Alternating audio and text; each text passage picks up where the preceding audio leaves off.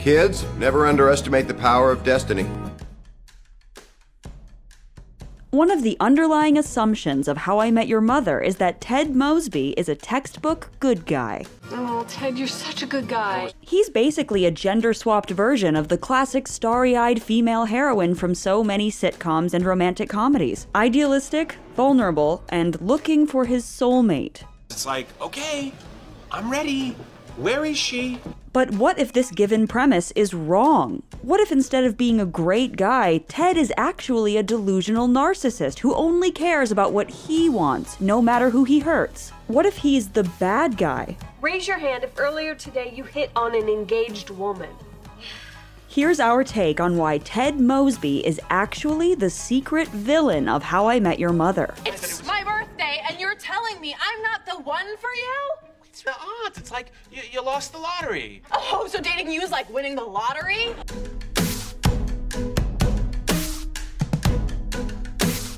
Hi everyone, I'm Susanna. And I'm Deborah, and you're watching The, Take. Be sure to share and subscribe. and never miss a take. This video is brought to you by Skillshare, an online learning community where millions of people come together to take classes that fuel their creative journey. If you are one of the first 1,000 people to click the link in the description below, you'll get two free months of Skillshare Premium. So join today and start exploring your creativity.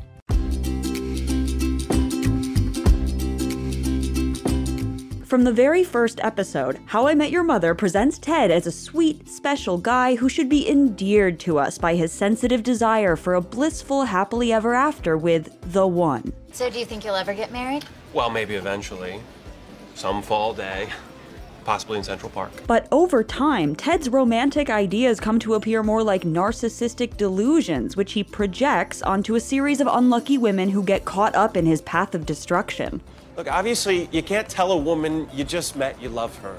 But it sucks that you can't. When we say that Ted is delusional in this context, we mean that he holds false beliefs based on an incorrect interpretation of reality. He believes that anything he feels for another person must be real and reciprocal because he interprets reality as a romantic epic in which he is the protagonist. Sometimes when you're about to give up on your love life forever for the 17th time, destiny intervenes. And he refuses to allow other people's perspectives and emotions to factor into his assessment of facts.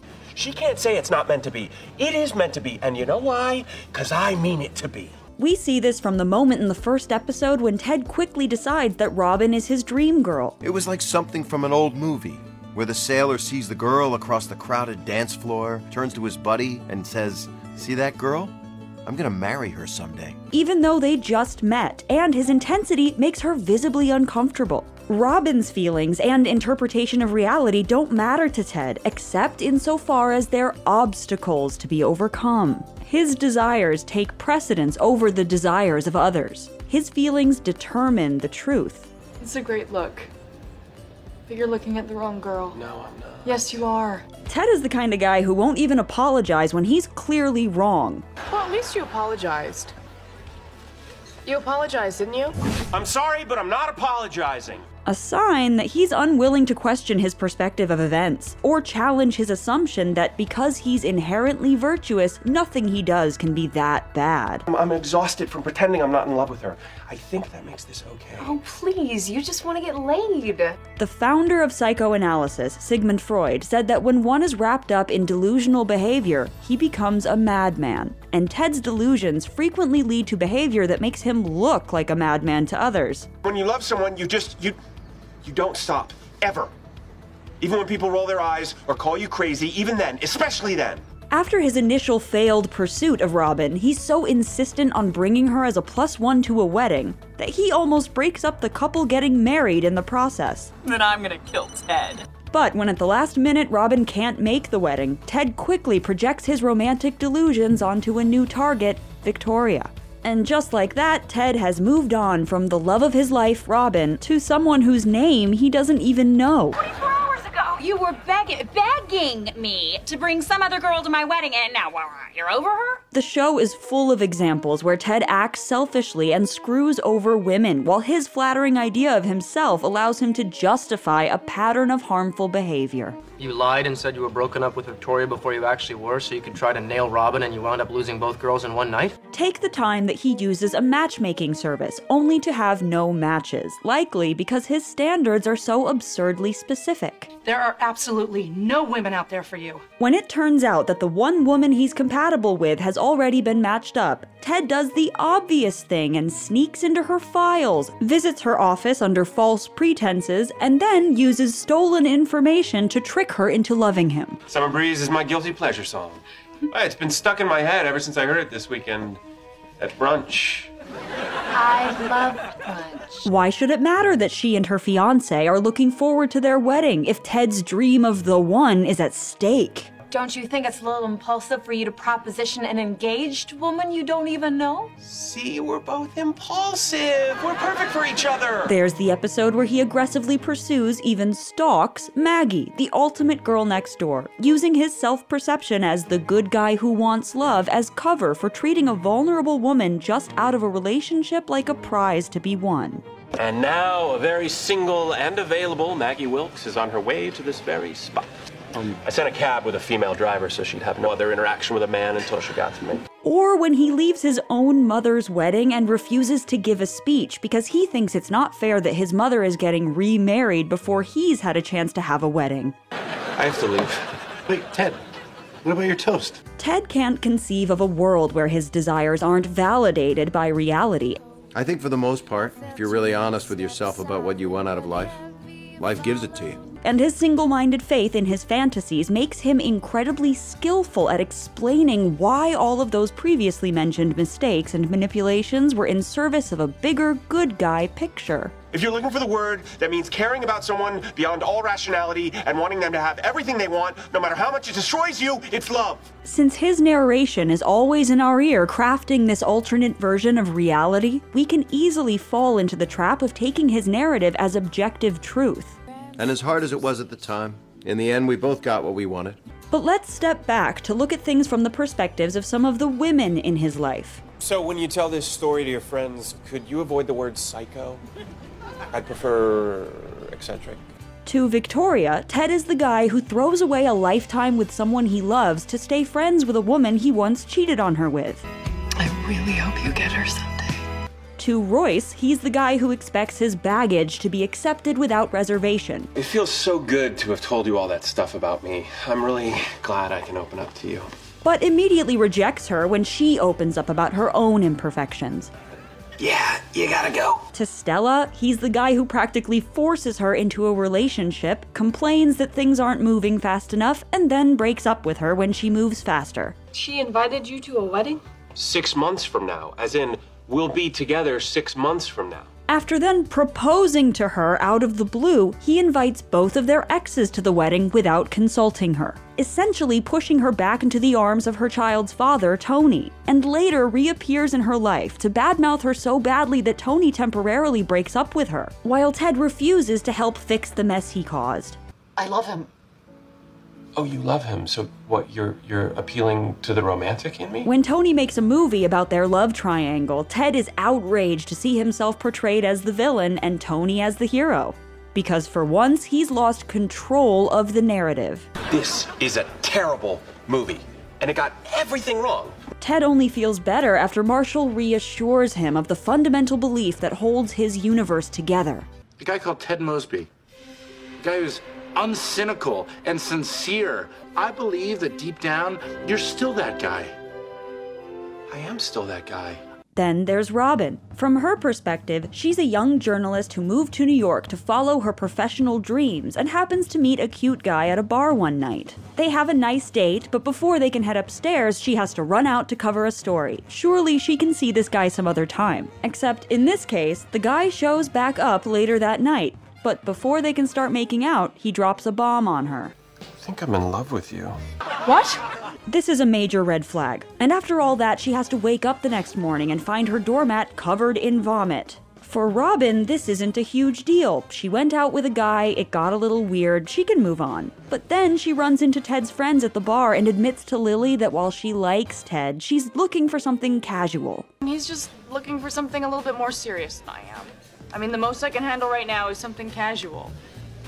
This just stays between us, right? Next thing she knows, Ted is casually three days in a row inviting her to his 72 hour party. I wish your party was tonight. It is. The party's tonight. She's new in town and wants to meet people, so she shows up on the third night, only to find that Ted constructed these parties just for her. I didn't throw this party to set you up with Carlos, or the one before that. Robin should probably get the hell away from this guy at this point, but she likes his friends and doesn't know many folks in the city. I just haven't met a lot of good people so far. So she continues hanging out with the gang, and she and Ted transition into friends. Eventually, Robin does start having feelings for Ted, so she gives him a chance and agrees to accompany him to a friend's wedding. You want to be my date? Your date? I'd love to. But when she shows up late because of a work conflict, she sees that Ted has already refocused his romantic energy on a woman that he just met. Despite being hurt, Robin tries to be a supportive friend about Ted's new relationship, waiting until it seems like his long distance relationship has ended to make a move. We broke up. Except this is a lie. It was your girlfriend. So, from Robin's perspective, Ted is someone who has emotionally pressured her and tried to trick her into dating him, only to leave her behind at a moment's notice when she doesn't fit into his schedule, before proving he's capable of both lying to and cheating on women he supposedly loves. Soon, she'll learn that he's also the sort of guy who, not long after the lying cheating incident, shows up to the dinner where she's getting an award with a hot date he thinks is a prostitute, just to rub it in her face. Mary, uh, you want to go upstairs? And the first season's not even over yet. Ted breaks into Robin's apartment and, in front of a hired string quartet, awkwardly demands an immediate answer about their romantic future. I need an answer. If you want me to say yes right now, I, I can't do that. Well, if it's not yes, then it's a no. After Robin does start dating Ted, she has to deal with his lying about all the stuff in his apartment that's from his exes, Whose moisturizer is this, Ted? Um, my sister's. demanding that she send her beloved dogs up to her aunt's farm, Yes, I want you to get rid of your dogs. shaming her for the number of men she slept with, And then there was Derek, and counting you, that puts the total up to. Oh, I got your total. and proving that he can't be trusted to keep her secrets. I can't believe you told us Robin's secret. What? How can I keep something like that to myself? Most importantly, they break up because Ted isn't willing to accept Robin for who she is. In five years, I probably want to be married. And I probably want to be in Argentina. Argentina? As much as he loves being with Robin, he loves his vision of a picket fence, two kid future more. And that would be okay if he accepted that trade off and committed to their resulting friendship. Instead, he periodically seizes on moments when she's vulnerable to profess his undying love for her. But he couldn't look past this. I mean, who could? I could. I love you, Robin. How long have you been hung up on Robin? Eight years? And you're still killing yourself to fetch dumb little trinkets for her. And right to the end of the series, keeps trying to force her into his idea of a happy ending, which all along she's made clear she doesn't want. Just tell me. Do you love me? No. So, a lot of the time, the way Ted acts toward the woman of his dreams kinda sucks. Good night, psycho.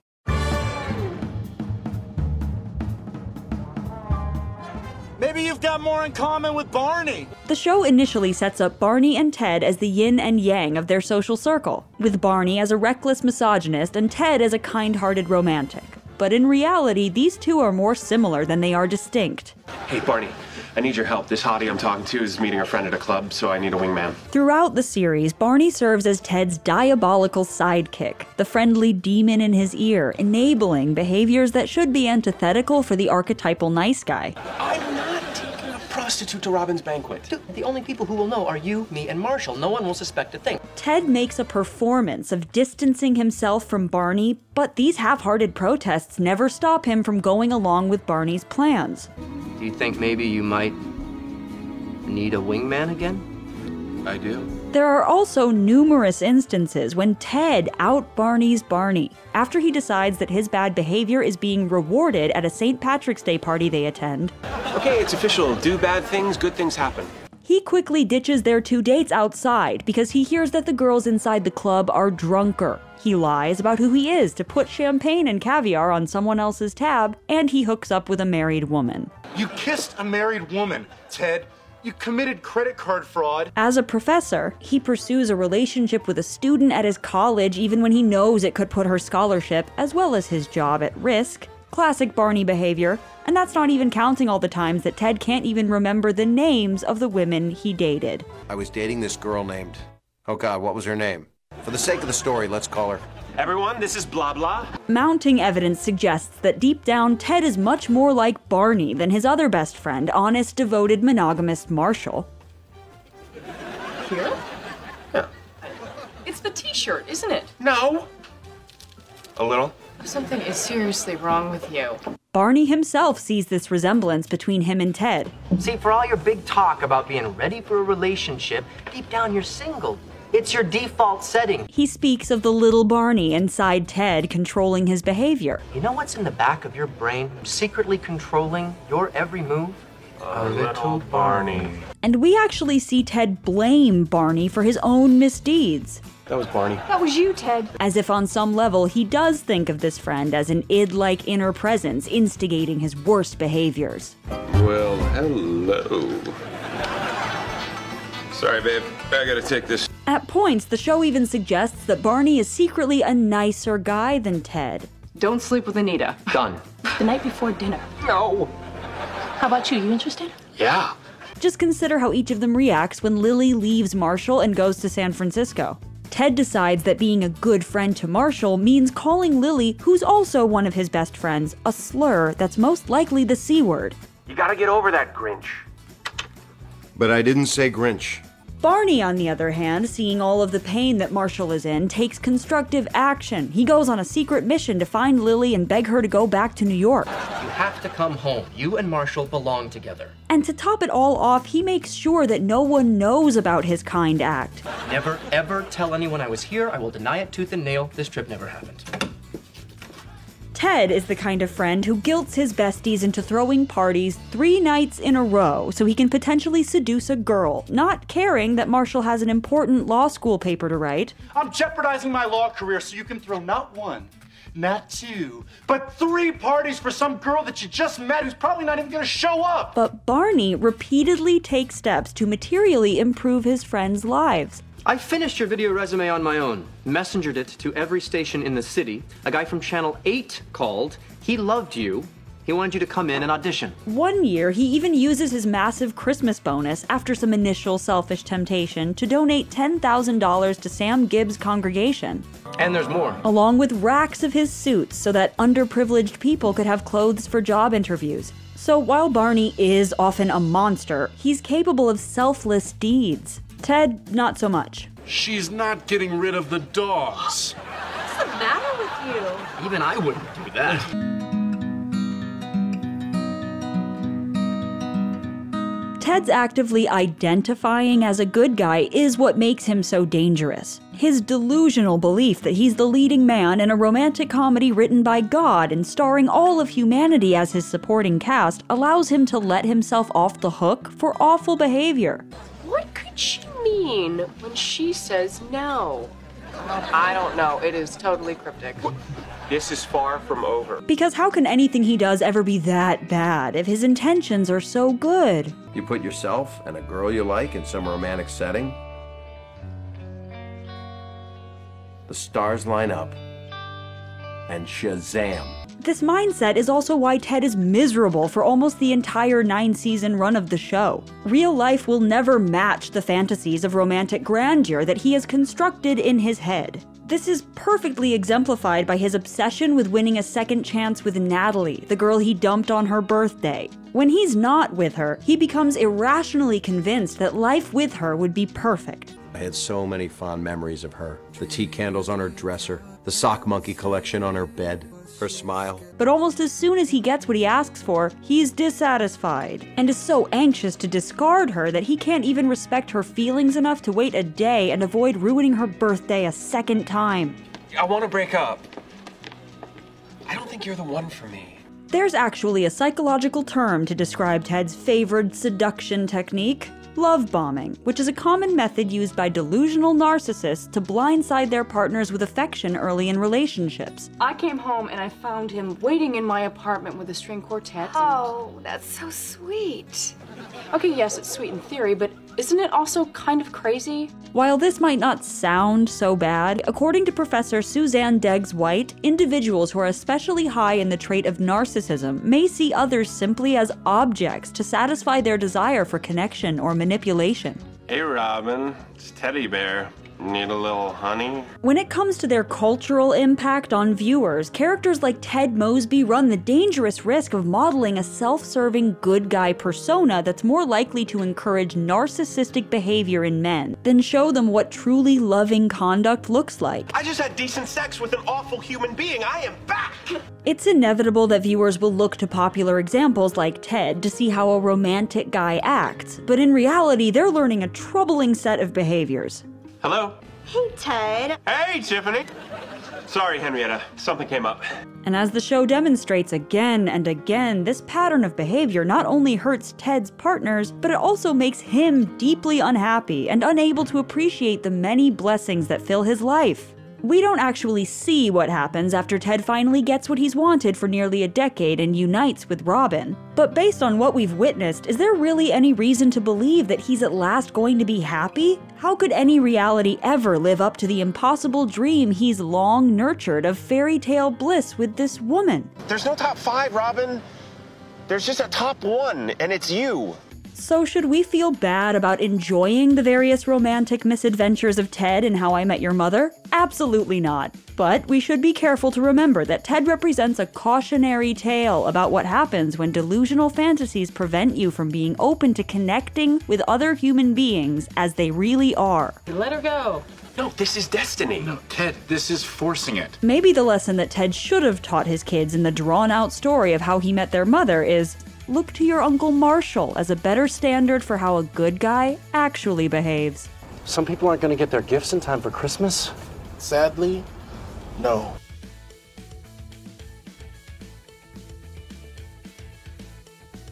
If you're new here, be sure to subscribe and click the bell to get notified about all our new videos.